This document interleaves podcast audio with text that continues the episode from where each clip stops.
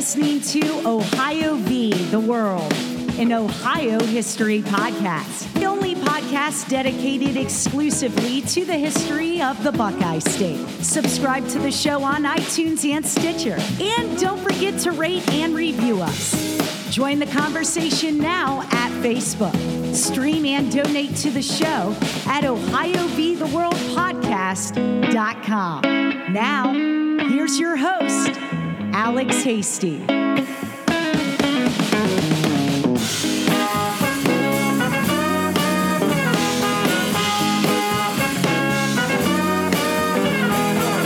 It's hard to tell. Hey guys, welcome back. It's episode 15, our final episode of season one of Ohio v. the World. We've had such a great time bringing you the show. Your guys' response, the number of listeners we've we've been getting, has just been overwhelming, and we thank you so much for that.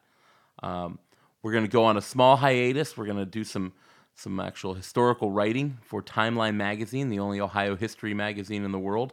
Um, and we're going to be back in middle of November, it looks like, to bring you season two, another awesome season. So send us your show ideas. You can email us, ohiovtheworld at gmail.com. Um, also, we're going to be giving away shirts. We've got some awesome new uh, Ohio v. the World t shirts. We'll put pictures of them up on our Instagram, which is Ohio v. the World Podcast at Instagram, and on our Facebook page. The first three people to share Ohio v. the World in this episode on your Facebook page, we will get you a free T-shirt.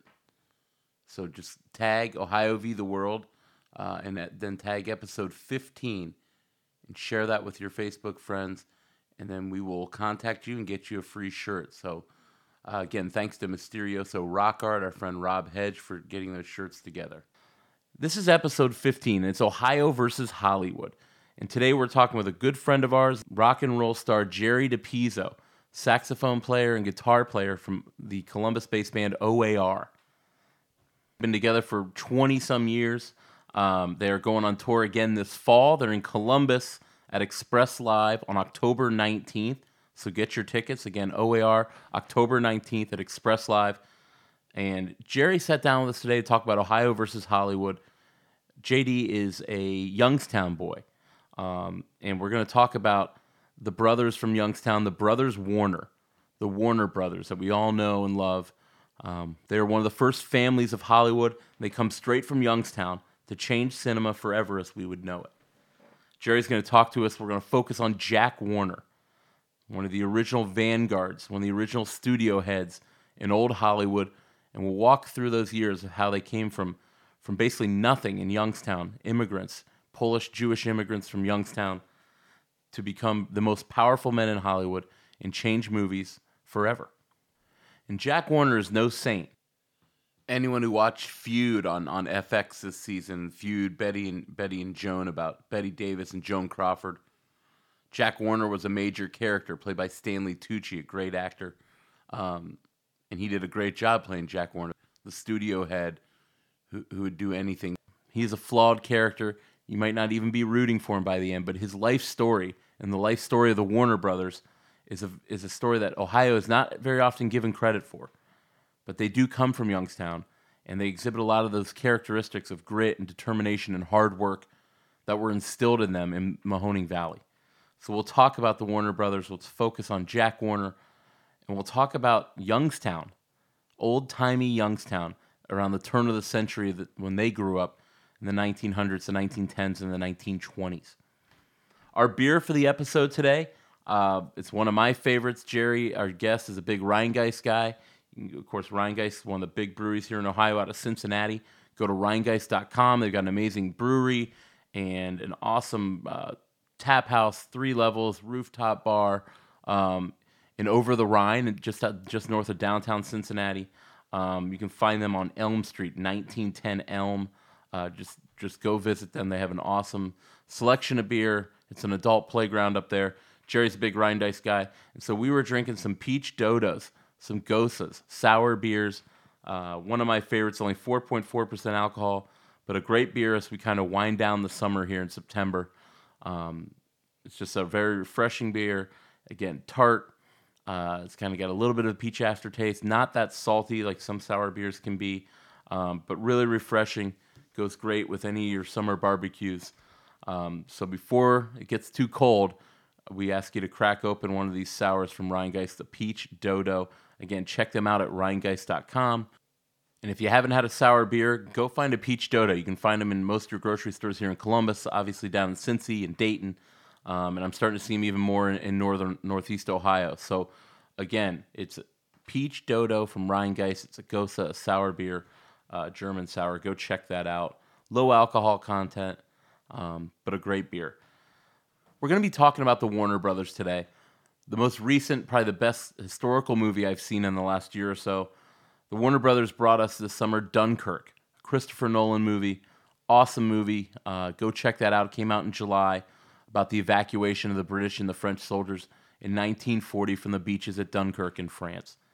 Um, awesome movie, and again, just go go check that out. But the Warner Brothers have been giving you historically accurate, socially conscious movies for nearly a hundred years. Um, they basically started making their movies right around the end of World War One, so it almost has been 100 years, and that's what this episode will celebrate. And we're talking about Jack Warner, who's the head of Warner Brothers. I mean, I'm talking movies like Gone with the Wind, Wizard of Oz, Casablanca, the Best Picture winner that we'll talk about, Streetcar Named Desire, Ben Hur, Maltese Fountain, Cool Hand Luke, Willy Wonka, the late Gene Wilder and Willy Wonka, still a great film. The Exorcist, My Fair Lady, Jack Warner heavily involved with. Also involved with Who's Afraid of Virginia Woolf, winner of the Best Picture in the early 60s.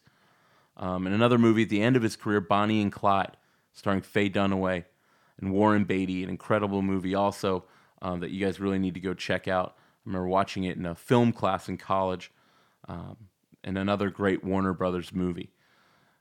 Jack Warner was Hollywood. He was old Hollywood. We're going to talk about the studio head, the dad joke making, offensive, rough, with the slick back hair. Jack would work with the actors and the producers and the journalists to bring Warner Brothers to the top of old Hollywood.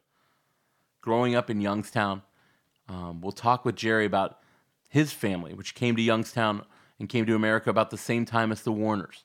Grew up, they, his family grew up doing almost the same jobs as they did, as grocers and butchers shining shoes like Jack Warner used to do in his paper route. These people, these Warner brothers and the DePizzos, they came from nothing and built themselves. And we'll talk about how Youngstown was an incubator for that kind of opportunity.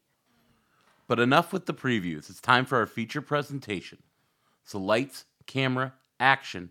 It's episode 15 Ohio versus Hollywood. To the Warner Brothers to whom is due credit for this, the beginning of a new era in music and motion pictures, I offer my felicitations and my sincerest appreciation.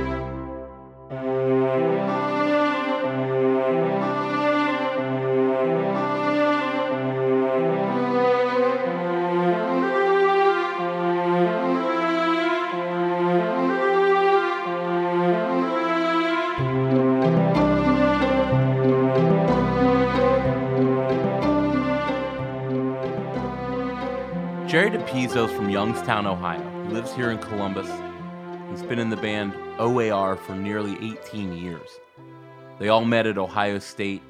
Uh, they all came from, from Maryland, most of them. Jerry came from Youngstown, joined the band, and they've had a string of hits. I mean, I saw they had a Spotify song that has 20 million plays. They sold out Madison Square Garden.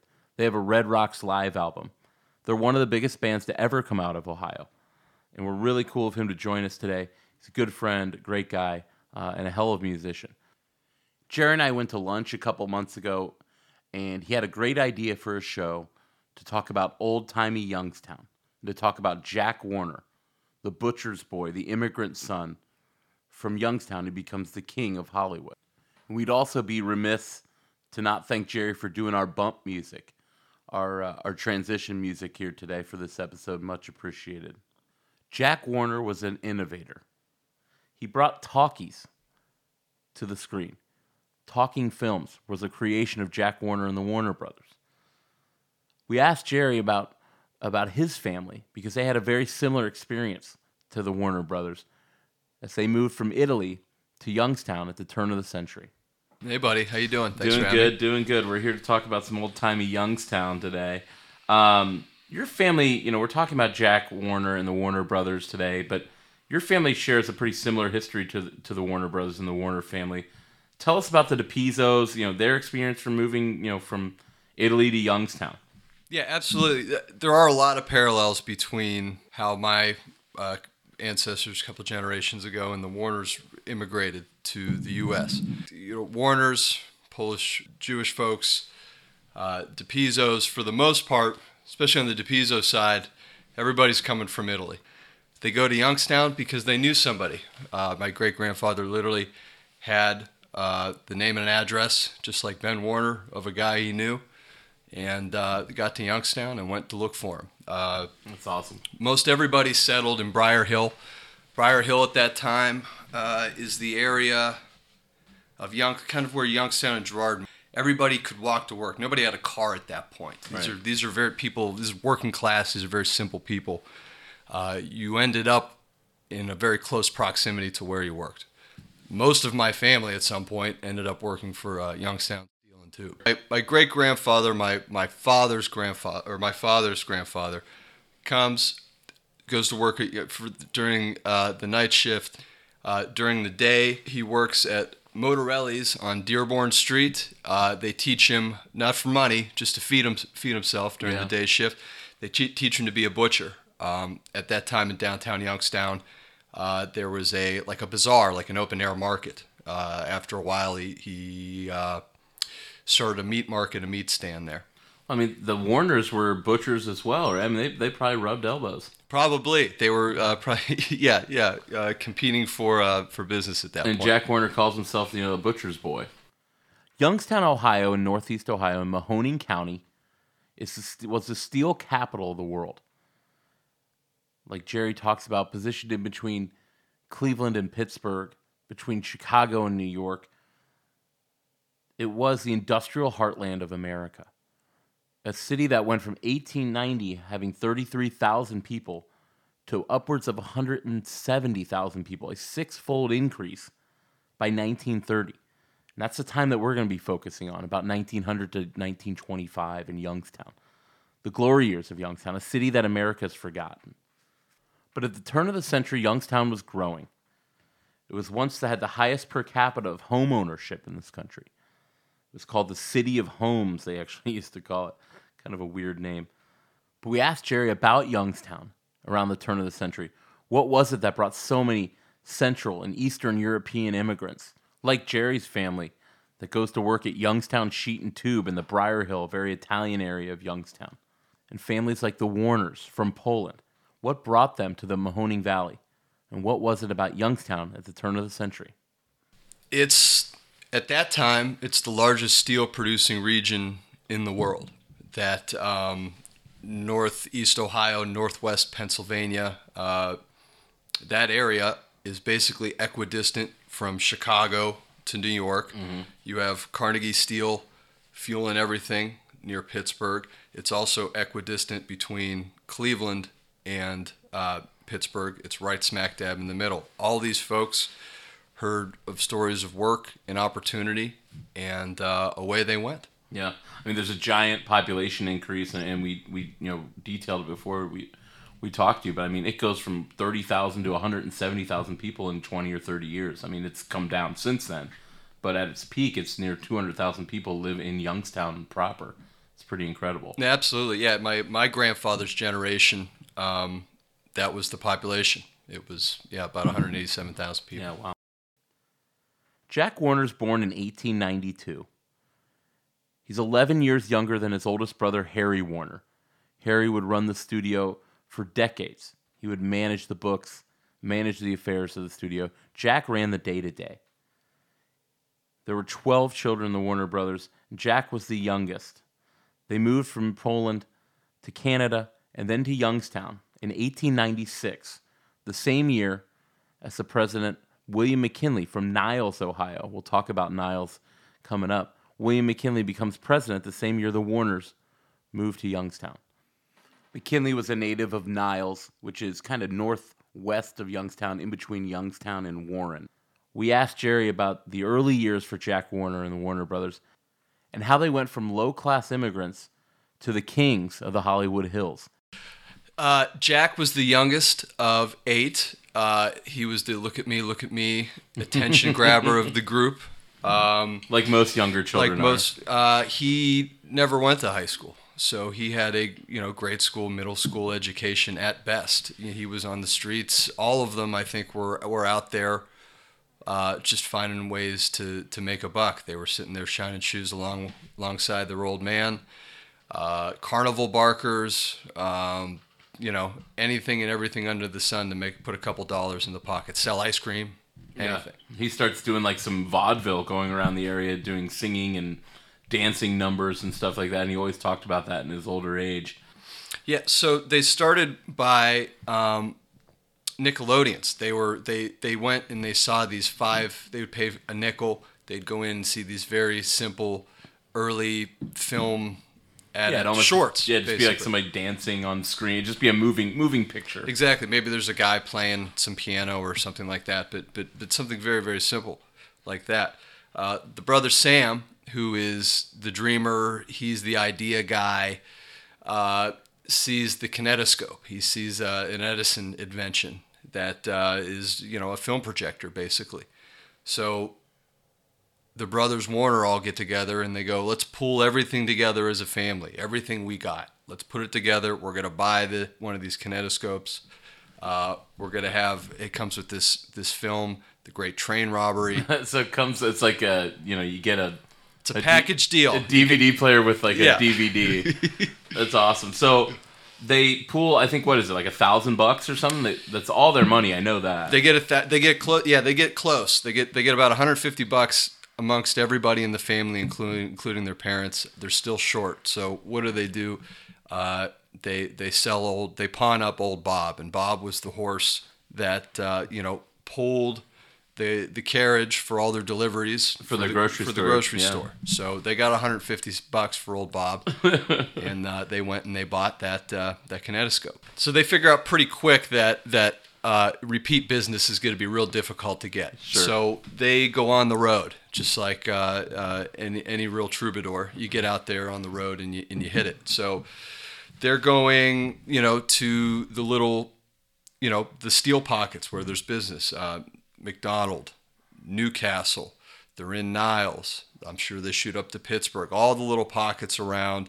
They go and they where they can make a couple bucks. and they show their one movie. They go up. They show their one movie, the little pop up shop, and out they go. You know, by night nightfall. I'm sure. and they open a theater in Newcastle. I always thought it was funny. Um, you know, they don't have any chairs. What what how do the, what do they do to, to seat people? Do you remember? Yeah. So so there was a there was a code that said you can't have more than 99 seats in a in a theater, or you had to have all different kinds of things. Uh, Permits and permits and exits and all kinds of things. So they had 99. They figured they're gonna have 99 seats. they don't have 99 chairs. They don't have the money for 99 chairs. So they have a a mortician down the street, and he goes, "Hey, if I can borrow the funeral homes uh, 99 chairs from them, you can come in anytime, watch any movies you want." so Oh, that's awesome. that guy got free tickets. Around the same time the Warners are contemplating their move to Hollywood, a dark time descends on Youngstown. So many immigrants had flooded in due to the work in the steel factories. The time following World War I was a very racist time in American history. Youngstown was not spared. In fact, it was almost as- bad as it could be up north. In 1924, we're going to look at the Niles riots, the riots between Italian Americans, immigrants against the KKK, which had taken hold in Northeast Ohio. And had used Youngstown an example of this country going wrong, of immigrants taking jobs. We looked at, you know, we got to give a shout out to Ashley Zamponia King, uh, who wrote her thesis on this this topic called "America May Not Perish," which is about the Italian American fight against the Ku Klux Klan in the Mahoning Valley. When Ashley was a grad student at Youngstown State University, uh, Ashley is a history professor now at Brookdale Community College in New York City. Um, we reached out to her about her thesis, and she, uh, you know, it's something that you should read if you can get your hands on it. But the 1924 Niles riots, they're somewhat timely now as we look at these events in Charlottesville um, and the rise of neo Nazis and the KKK here in America. In Youngstown, they took them on. counter protesters and immigrants banding together ultimately to, to what I would consider to be to defeat the KKK, at least defeat their influence. When tens of thousands of people took to the streets with weapons and guns and battled each other over these same issues that we're fighting today in places like Charlottesville, Virginia. We asked Jerry about the 1924 Niles riots and their effect on the Italian American community and the influence of the KKK in Northeast Ohio in the 1920s. Yeah, so if you were to equate these these riots with the KKK to think gangs in New York, okay? KKK is more of the Daniel Day Lewis nativists. Yeah, the Know Nothing Party. Yeah. Yeah, the Know Nothing Party. They're they're they've been here longer. Um, they they're they're frustrated. The uh, the immigrants are uh, you know coming into the country. They're taking the the you know as a big part of the labor force. They're taking jobs. They're changing culture. They're certainly changing culture. You know, uh, there's the temperance that in the prohibition that uh, the KKK is pushing for. So there's this big clash in Niles, and basically, uh, you have the KKK on one side, and then you have the Knights of the Flaming Circle Yeah, on the other side. Yeah, what a name! side. What a name! It's like the that'd be a, a name we could use today. The Knights of the Flaming Circle. I so, love it. and these folks are they're immigrants, they're Catholics, they're they're bootleggers, they're they're you know all these folks with these loose ties joined together against the, the KKK. Uh, in uh, May of uh, 24, there's a KKK march in Niles. Uh, violence erupts all over Niles. Uh, you know, They try and stop the march. try to stop the march. It's you know, it's bats, it's knives, it's mass violence. It's it's it's terrible, terrible stuff. Um, the KKK planned to have another march November in November of uh, 1924 later on that year. Uh, obviously, uh, Knights of the Flaming Circle, not a big fan of that. A lot of other people aren't a big fan of that. They plan to have a counter protest, uh, in you know numbering in the like ten thousand uh, to combat it.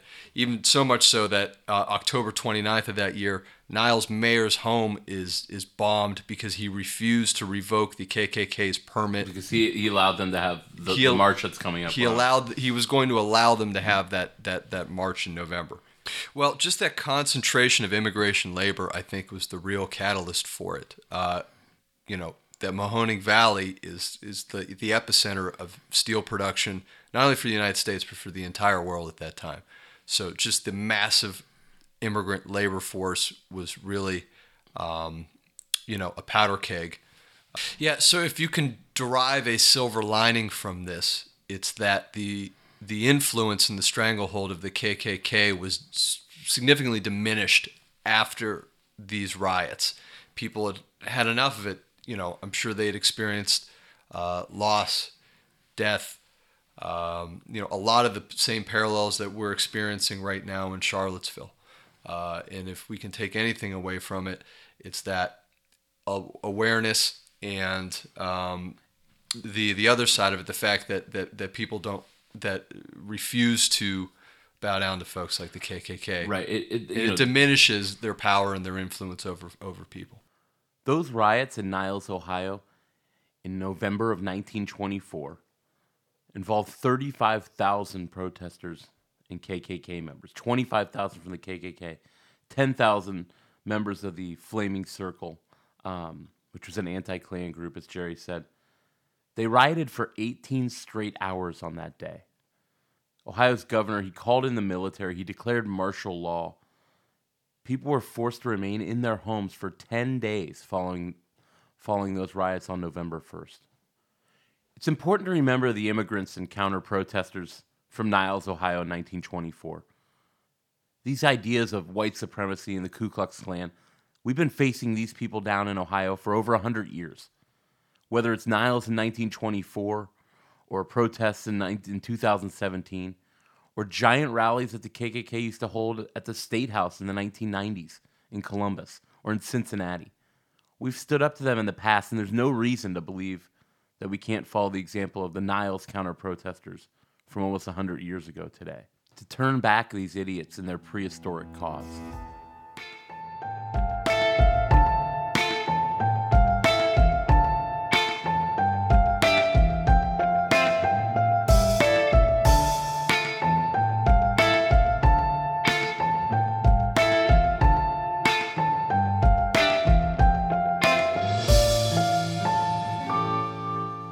Warners begin showing films, create their own distribution company, the Duquesne Distribution Company. They run into an Ohioan who has a monopoly on the move, the fledgling movie industry, the moving picture industry, as they called it then. Thomas Edison. We talked to Jerry about Thomas Edison, who basically created the moving picture, how his stranglehold on the industry forces the Warners from to leave Youngstown and to leave Northwest Pennsylvania and move out west to start and try and seek their fortune as the Warner Brothers Film Company in Hollywood. So Thomas Edison, uh, who really In Ohioan. know, who who, who uh, really was the genesis for all of this technology, uh, figures out pretty quick that if you own the rights to all the films, uh, your competition's going to get real thin real quick. So he works with a lot of the different production houses in the region to basically work in agreements and gobble up all the rights, all the intellectual property to all, Almost on the- whole all East these Coast. films, the Yeah. entire East Coast. They, they he has a grasp and a stranglehold on. So the Warners very quickly are uh, uh, really hurting for business and grasping at straws. It's a great it's a great way to get started. They figure, well, if we can't get other people's movies, we need to we need we need to make our own in order Right. to make a buck here. So that's what they start to do, and uh, that's really the genesis. Their battle with Edison here is really their genesis to head out west, get out from the stranglehold of Thomas Edison and his companies, and Yeah. uh, make a name for themselves. Before we get into their careers, we got to understand who the Warner brothers are. There's Harry, the oldest brother, 11 years older than Jack, the subject of today's episode. Harry ran the books. Harry was the leader of the family. Harry and Jack did not get along. They did not see eye to eye, That's a lot of times a younger and older brother can, can, can be. There was Albert. Albert was kind of the soft spoken, he's a bigger guy, kind of the glue that kept the family together. And then there was Sam Warner. Sam was the visionary. It's Sam that's responsible for talking pictures, the talkies that we'll discuss today. Sam was also the bridge between Jack and, and Harry. They were oil and water, as Jerry describes them later on. And it was Sam who kept them, the family together, kept those two being able to work together. Towards the end of the First World War, Sam, the visionary, and Jack, the youngest firebrand Warner brother, they decided to move out to California to begin scouting not just the movie industry out there, but places that they could set up their own studio, Warner Brothers. We talked to Jerry about the the move to California when Jack and Sam move out there, begin making films, and become the Warner Brothers movie studio that we all know today. I mean, they're just they're there, hopefully making payroll, basically, uh, uh, you know, film to film, week to week on everything. Uh, you have uh, up until that point, they're really they're they're making their money on Monty Banks comedies, really, just like uh, and those were like uh, Monty Banks was a, an Italian immigrant uh, silent film star. If, if you heard to hear him talk, it was like a like a stereotypical uh, like an Italian uh, like pizza maker. Hey, what's the matter with you? Uh, you know what I mean? That, that's kind of how this guy talked. So uh, silent film star, and he would just do kind of like slapstick, kind of very animated physical comedy. Right.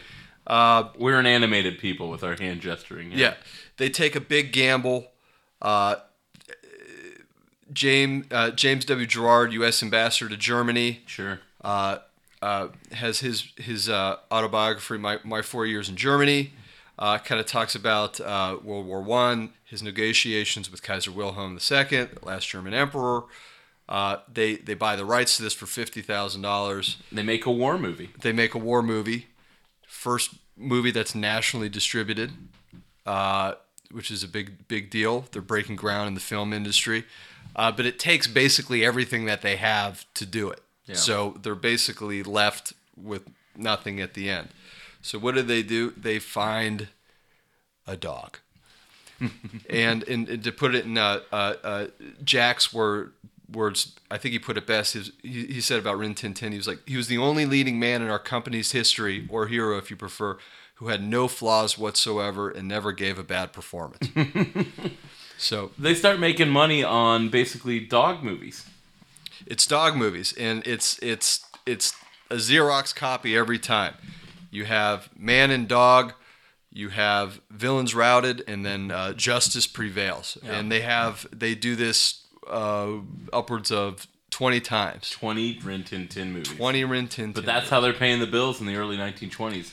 Yeah. And we still, you know, we still have heard of Rin Tin Tin today. No, started Homeward Bound. I mean, all these movies are all derivatives of the Rin Tin Tin 20 Warner Brothers movies. Benji. I saw Benji in the theaters once when I was a kid. And that's not cool. I'm just letting you know that. It's more of a Garfield man myself. Like Jerry said, the Warners are struggling. It's a tough market to, to make a movie studio, a major movie studio, out of nothing. They move out from Youngstown to California, and they're living paycheck to paycheck.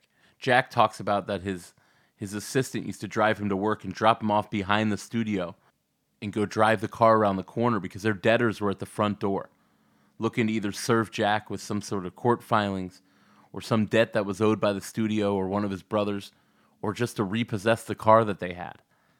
Times were tough for the Warners. Sam Warner had married a, a Paramount actress, a young, much younger woman. He was about 40, she was about 20. And her family, who didn't necessarily agree with the wedding due to the age difference and the fact that she was not Jewish, but also they found out she thought that he was a big Hollywood big shot, and she finds out that she's making more as a B actress for Paramount. She's working on the Ziegfeld Follies, which was a big deal back then. She told Sam he's got to quit, come to Paramount, we can get you this job. But Sam finds some technology. In the mid 1920s was the birth of radio. Everyone across the country is beginning to buy this technology. There are radio shows. You can begin to play music over the radio. Baseball games would ultimately be played over the radio. But the talking radio that was in almost everyone's house by the mid 1920s becomes a craze. Movies are still silent. There's music played during them, but they're still silent films. No one had made a talking picture. They said it would never work. Sam Warner, the visionary of the family, and Jack Warner decided to take a chance. They talked their brother Harry into it, and they go through General Electric, through Western Electric in New York, had something called Vitaphone, a new technology. We asked Jerry, what was Vitaphone, and how did it change not just the Warner Brothers' lives forever, but all of our lives as we enter the age of the talkies? So Vitaphone connects and syncs sound with film. Up until that point, what you had was film, and then you had a guy in an orchestra pit, or guys or folks playing the score associated with the film. And now, if you think about that, if you're in New York City and you're in a big theater and you have the Philharmonic or a great big orchestra doing performing, uh, it's probably a spectacular sight and a spectacular sound. If you're in a very small town, like say Niles, Ohio, or Youngstown, Ohio, maybe you don't have a 60-piece orchestra that you could have accompany your film. So you have one guy that's kind of thumbing his way through it, sight reading yeah, yeah. at an out of tune piano. Not the same experience. Mm-hmm. So the Warner Brothers, being in the film business, figure they need to one be able to expand their experience and bring it to more towns, more cities, and they need to do it in a more provide a way that makes it more affordable for the folks who are going to have the theaters and things. So they have this technology that basically has two motors to it. When you turn on the projector, uh, one motor runs the film, and then the other motor drops the needle onto a, uh, a record, and the record plays. So the record is synced up to the actual pictures and almost kind of like what we do today. I mean, it's I It's mean, a very yes, very early, simple, crude version of what we do today. the Warner Brothers purchased Vitaphone. They gambled on their future and they gambled everything. The cost was about $7 million. No bank would give them a loan. They had to go to loan sharks. People giving them loans at 30, 40%. $7 million back then in, in the mid 1920s was about $140 million today. Sam Warner oversaw the making of a movie called The Jazz Singer. It would be the first talking picture. Despite the naysayers, The Jazz Singer became the most successful movie of all time. The introduction of the Vitaphone has been received both by the public and the artistic world with a great deal of interest. A description of this creation from a more or less technical point of view may therefore be of interest to you.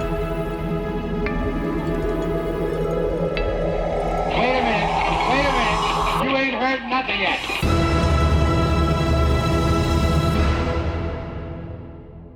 There's literally the time before the jazz singer and the time after jazz singer when it when it comes to cinema. Before that, you had silent pictures, no sound whatsoever. Again, live person accompanying with a with a score, uh, the soundtrack.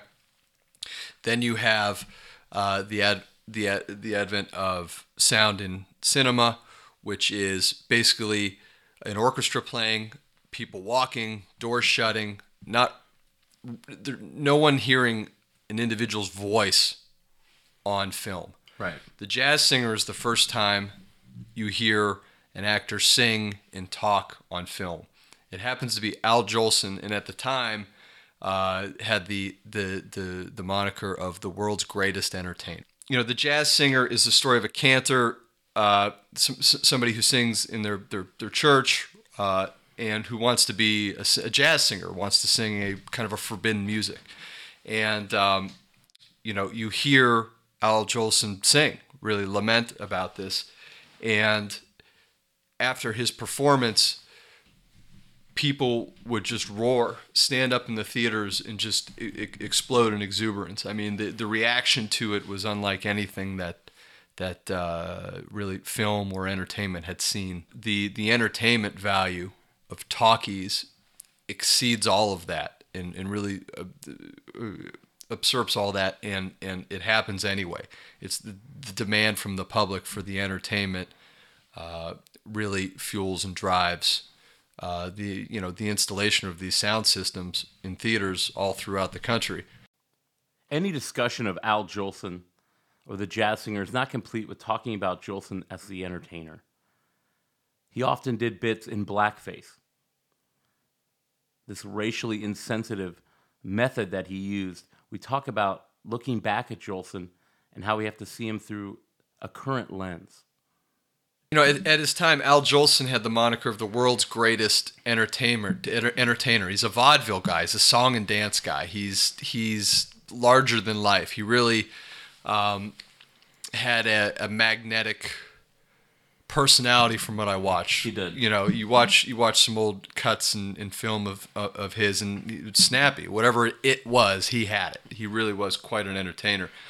Um, he entertained a hell of a lot in blackface. Yeah. And um, you know, going looking at that through today's lens uh, is very difficult to watch and uh, really understand or comprehend how that could be something that was acceptable in his day. All the other major studios panned the jazz singer in talking films. The Warner Brothers pressed on, Sam Warner especially, working night and day. Through an illness, migraine headaches, constant fatigue, we have a quote here from Jack Warner who talks about that daring move to enter the age of talking pictures. General belief at that time that motion pictures had progressed as far as they could go as a medium of dramatic expression and satisfying entertainment. My brothers and I believed otherwise. We were determined to break the barrier of silence and bring full life to the screen by giving it a voice. To this goal, we dedicated the full resources of Warner Brothers.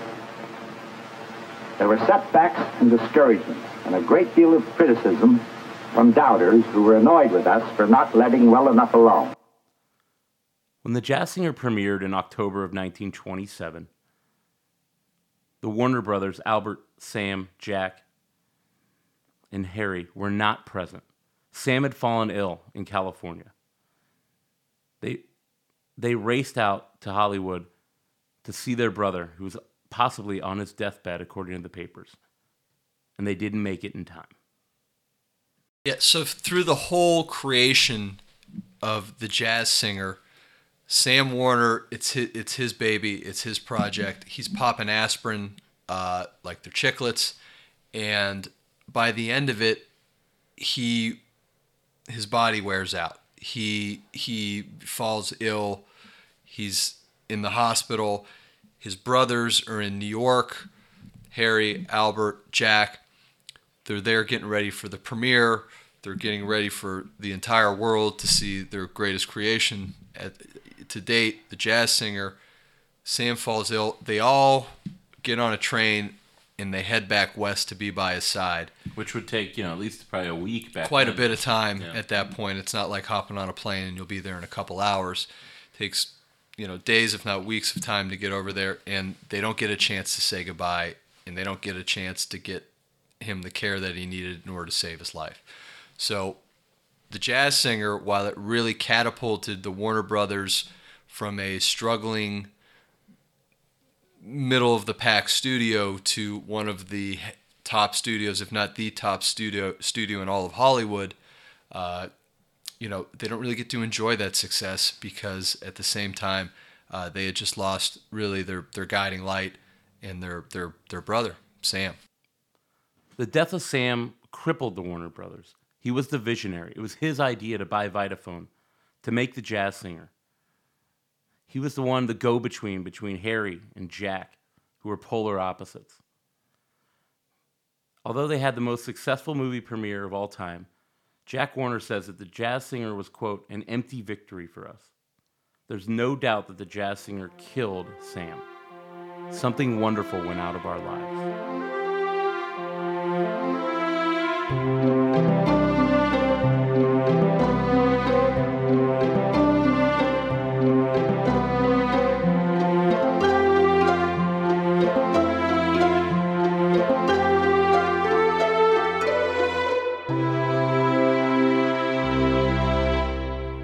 Following the jazz singer, the Warner Brothers were a success. They were rich.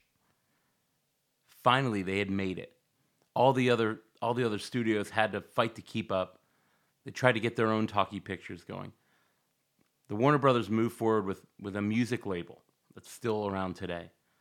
They moved forward with Merrie Melodies, the cartoons, Bugs Bunny, all those great characters that we know. It was the golden age of Hollywood in the 1930s and early 1940s. Jack Warner is the head of the studio, making incredible films. We asked Jerry about this golden age where Warner Brothers is finally on top of Hollywood. right after in the, in the late 20s right after the jazz singer you have uh, lights of new york you have the first all talk picture okay then you have on with the show in 1929 it's first all color film these are big grand spectacles people are just amazed by the technology it's big it's sound you have uh, shortly after that you have um, Leon Schlesinger producing 1930 through 33 of the Looney Tunes and the Merrie Melodies. Yeah. Uh, cartoons. You, the depression really sinks in. People aren't feeling the glitz and the glam anymore, the big grandness. Their their own struggles are taking over. It's grittier. It's edgier. Um, it- they start to produce really gritty and edgy films, gangster films. Uh, Little Caesar, starring uh, comes out in 1931. That's uh, starring Edward G. Robinson. Public Enemy with James Cagney. I'm a fugitive from the Chain Gang. That's really with Paul Muni in it. These are films that are socially conscious. They have their finger on the pulse of society and what what people are feeling, what they're dealing with, the struggles that they're going through. And Warner Brothers did that, I feel, better than any other studio. I mean, they, they really knew what was going on out there. they were um, at around this time they get the, the the title of a you know a studio with the conscious and they really do try there's a focus you can see from the films of, of really telling the story of uh, the people that they're entertaining Thanks to the leadership of Harry Warner, Warner Brothers was making movies that challenged social norms, that talked about what was really going on during the Depression. And they certainly attacked the rise of Nazism in Germany. They were the first studio to pull out of Germany in 1934. despite all the business ramifications of, of pulling out of a major European country.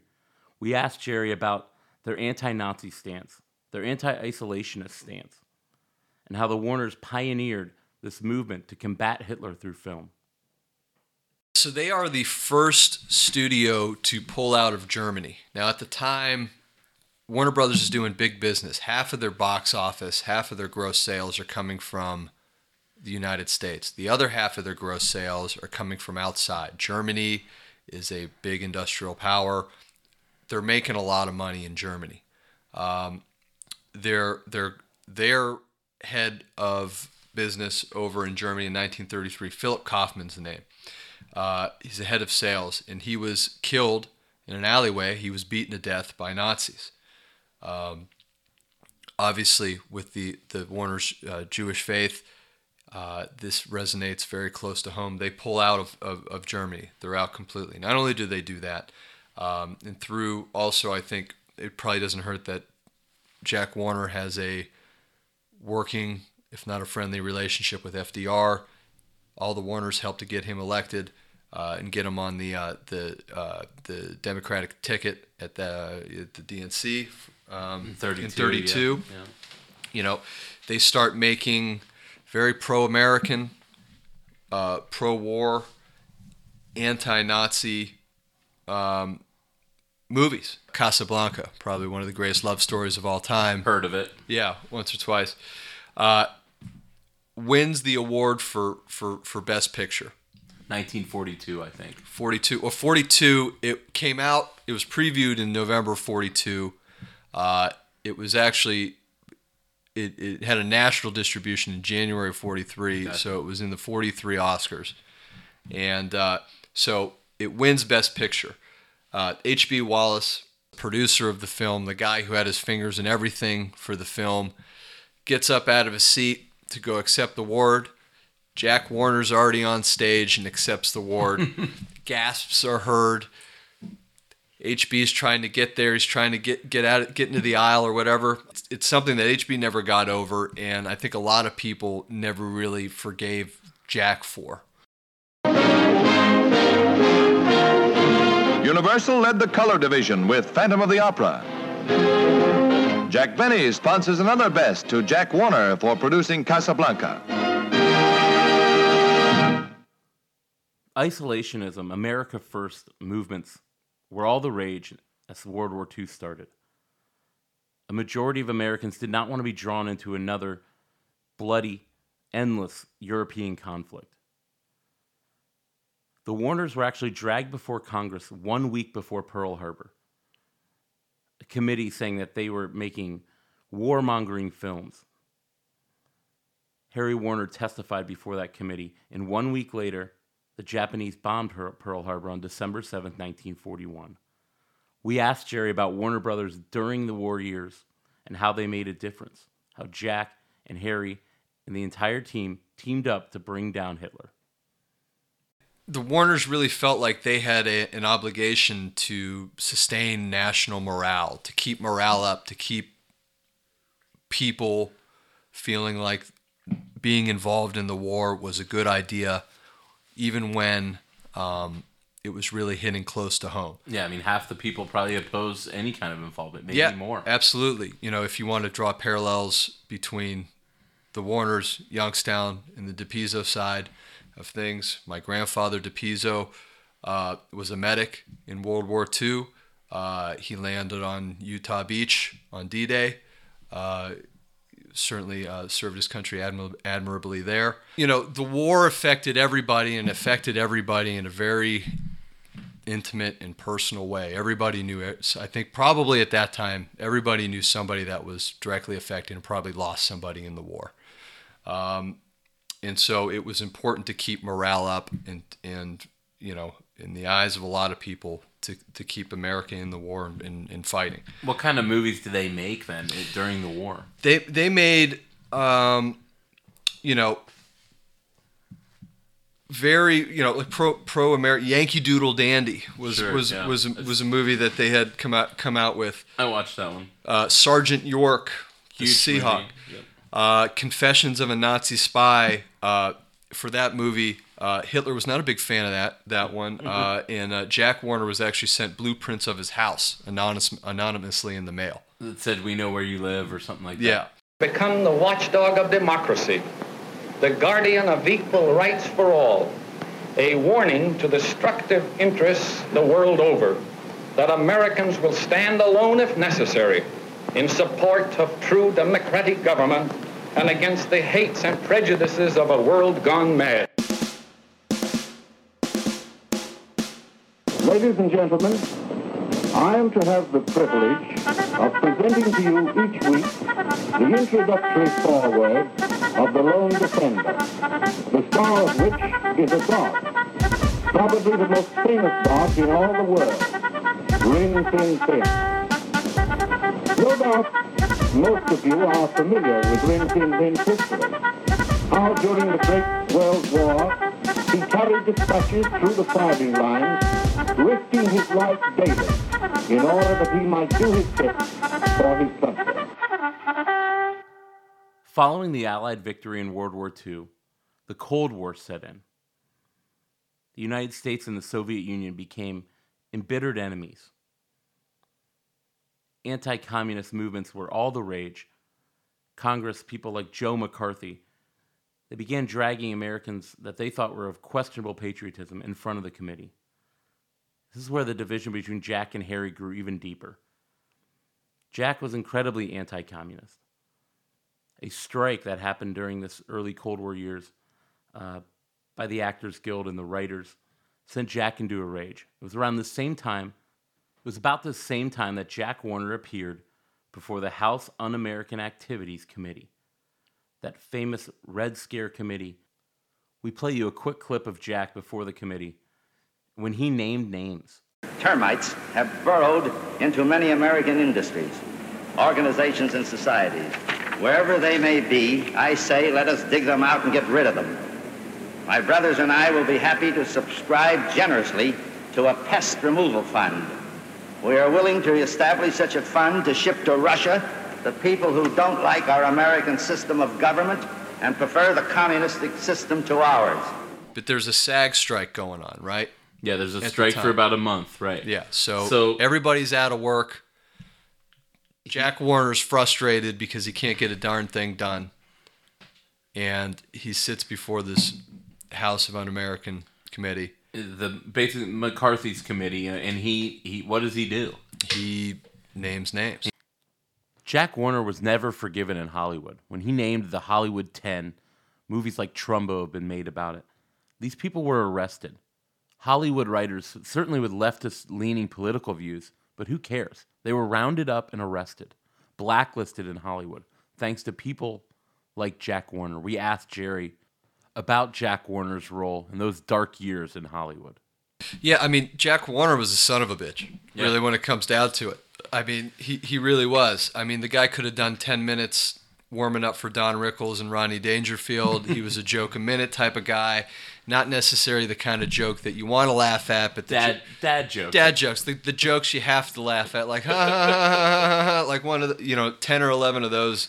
But at the same time, he was both really the vanguard and the last line of defense for Warner Brothers. He was the guy that went in there and got his hands dirty. Uh, he was, you No- know, nothing got done. No films got made without his at least him being yeah, involved. Through his own account, he had a hand in every film that had ever been made at Warner Brothers. I'm saying for better or for worse. for better or worse. Yeah.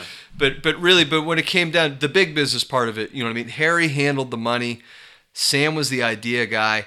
Albert was the glue that kept them all together, and Jack was the guy that went out there and sold it to everybody and got the job done. He We have no illusions about Jack Warner.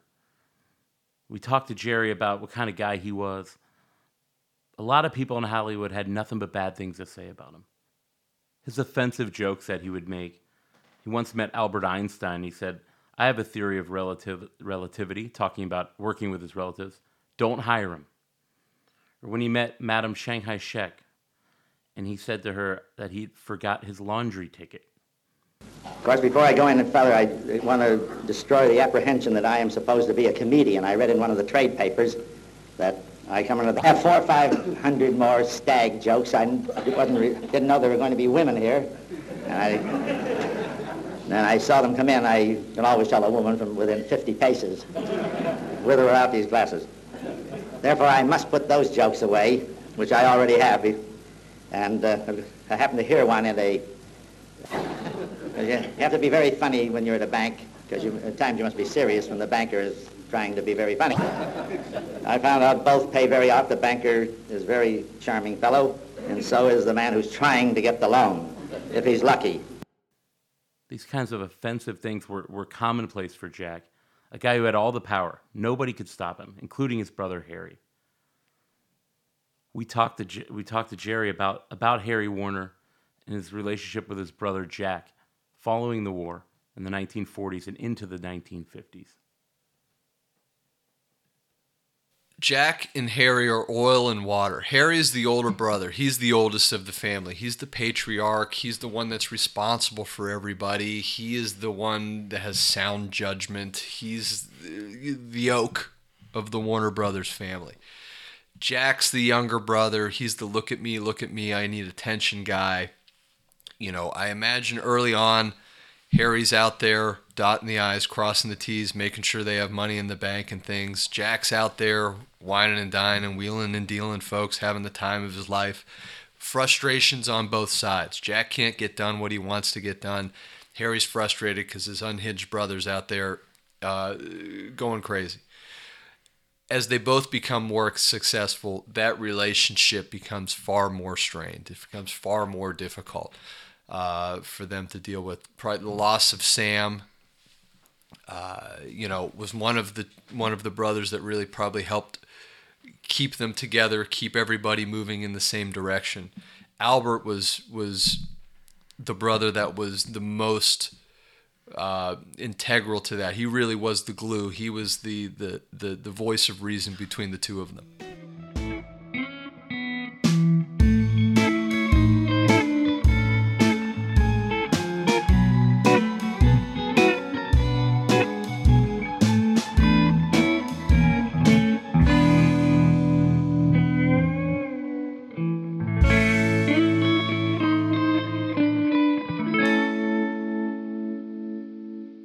1956 when Jack did the unthinkable. When he went behind his brothers' backs and he double crossed them. We talked to Jerry about how Jack Warner tricked his brothers into selling their shares of Warner Brothers only so that he could take full control. That's exactly what he did in 1956. In 56, uh, Jack really puts pressures on his brothers. Hey, this is a great time to sell the studio. We got there's we can get a great price for it. Uh, we'll all be out. Uh, now's the time. Now's the time. Uh, he did a lot of work to convince his brothers Albert and Harry that it was the time. So, 1956, the brothers put their shares up for sale. What Harry and Albert don't know is that uh, uh, Jack has a has a, a, behind closed door deal with Serge Semenenko. He's the head of the Bank of Boston. That he goes and organizes a group to buy about 90% of the stock that the all three Warner Brothers put together and, and, and sell. So, so Serge and his uh, group buy 90% of the stock. A day later, he sell, sells that stock back to Jack Warner, cutting his two brothers out. Jack Warner then uh, makes himself uh, president of Warner Brothers and is then free to run the studio all by himself without his brother's influence. They're out completely. They're out. They're completely out. They have cashed out. Uh, they got paid handsomely, I imagine, for for it, but they're out, and they were double crossed by their brother Jack. Jack Warner was the undisputed king of Warner Brothers, the studio head of all studio heads. Sam falls ill with a stroke shortly thereafter, so angry would never speak to Jack again. His wife claims that Jack killed him, basically. But it's during this time that Jack Warner becomes the famous Hollywood person that, that people know today. In the 50s and 60s, we, we play a clip of him looking back on his career all the accomplishments, Jack eventually sells his shares to Warner Brothers in the 1960s. And he says, Who would have thought a butcher's boy from Youngstown would end up with 24 million smackers in his pocket? We have been committed to an unwavering faith in films since the earliest Nickelodeon, Nickelodeon days, in spite of the many crises and periods of panic which crop up in such a, in such a fast-moving field as ours. Again, a factor which is unsuppressed in achieving box office results. That is none other than a fine motion picture. Such a film will bring people to the theater even when such other diversions as sports, television, motoring, and economic problems are present. We believed and still believe that ours is a basic entertainment art and industry, that its brief 50-year history was, was, has merely been the curtain raiser for a fine future. We've been fortunate that our company's experience has spanned most of the history of the motion picture industry. For example, 25 odd years ago, we were engaged in a dubious experiment which was doomed to last less than 90 days of existence, even if we could make it work. So said the wise men. A year later, we introduced to the public the sound from the screen, and the wise men gave Warner Brothers and Vitaphone very little time. Fortunately for all of us, they were wrong. Jack Warner dies in 1978 at his home in Beverly Hills. We asked Jerry one last time what was it about turn of the century Youngstown that helped make Jack Warner, that helped make the Warner Brothers, the kings of Hollywood? Yeah, you know, you know Youngstown, I think, brought two things for Jack Warner. One, uh, the opportunity. Um, it was a place of opportunity. In, in, in interviewing my grandfather, DeCapua, my mother's father, he said if you couldn't, you know, around the time when he grew up, when his father grew up, if you couldn't make a buck in Youngstown, you could not make a buck. Yeah. I mean, it was people were crushing it, making really good money. You know, day laborers making good money. People in the grocery stores are making good money. Everyone's doing okay. The town's growing just so crazy. there's there's not there is it's a place of opportunity. It's a place of hope for people, but you got to grind it out. These are people when they first came. Uh, uh, ben Warner and his family, when he brings his family to Youngstown, they don't have hardly any means. They live in the same they in store. They have their grocery storefront. They live in the back of it. You know what I mean? Uh, my my grandfather, great grandfather DePizzo, he opens his first grocery store. He uh, buys a property. He builds a grocery store. They live in the house attached to it. This is, you know, these are people that are they're working class folks. They have to grind it out. That work ethic propelled the Warners to the top of Hollywood. It was the grind. It was the uh, willingness to do more than everybody else to get it done.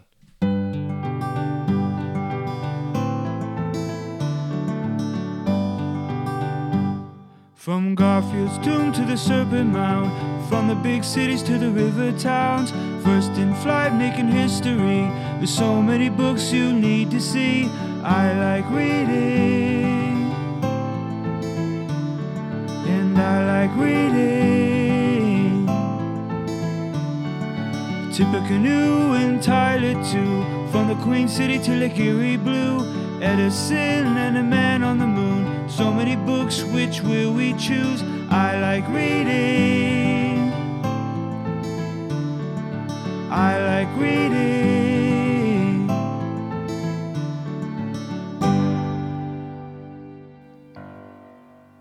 Our book recommendation for the final episode of season one is The Brothers Warner, written in 2003 by Cass Warner, the granddaughter of Harry a great retrospective of all their films and accomplishments. Jack Warner's treachery crossing his brothers there in 1956, and basically their rise from Youngstown to the top of the movie industry. Written in 2003, it later became a documentary made by Cass Warner, uh, which is available on Amazon again called The Brothers Warner. If you don't want to read the book, the documentary from 2008 is fantastic as well. Again, a special thanks to Jerry DePizzo of OAR you can see them at Express Live on October 19th, Thursday night in Columbus. Go check them out. Guy really knew his stuff. We're going to have to have him back for a future episode for sure. As this will be the end of episode one, we are announcing season two. We're going to launch in November. We've already started lining up some interviews. Uh, we're really looking forward to that. So stick with us. We take a little break, uh, and we'll move into season two of Ohio v. the World. Don't forget the first three people to rate and review the show and share this episode on Facebook uh, will get a free t shirt. So don't forget to do that. Share episode 15, rate and review the show as a whole. Uh, and don't forget, you can always email us at ohiovtheworld at gmail.com. Also, we're going to have t shirts for sale. We got a whole new batch coming in. Uh, they're just 20 bucks. We should have every size. So, again, if you want those, email me. We'll put them up on the website, ohiovtheworldpodcast.com, shortly. Um, and hopefully you can buy them there. Again, thanks to Mysterio, so Rock Art for putting those on. Uh, we can't wait to bring you guys another season. It's been so much fun. Appreciate all of our guests, all the authors, historians, uh, Jerry DePizzo, all of our friends who came on to make our, our, first season such a success.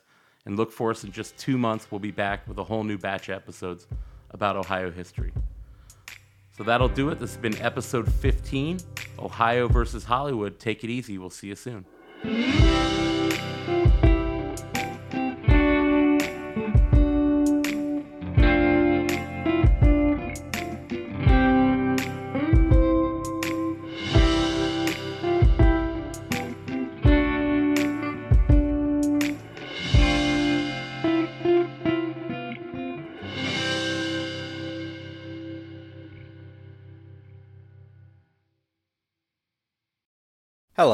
This is Gary Chahot welcoming you to check out the French History Podcast.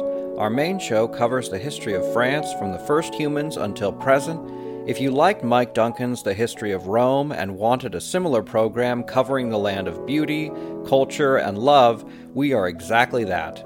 We also host world renowned scholars who have delivered guest episodes on their specialties, including 18th century pirates revolutionary booksellers in 20th century Paris, the special friendship between the Marquis de Lafayette and Thomas Jefferson, and numerous others.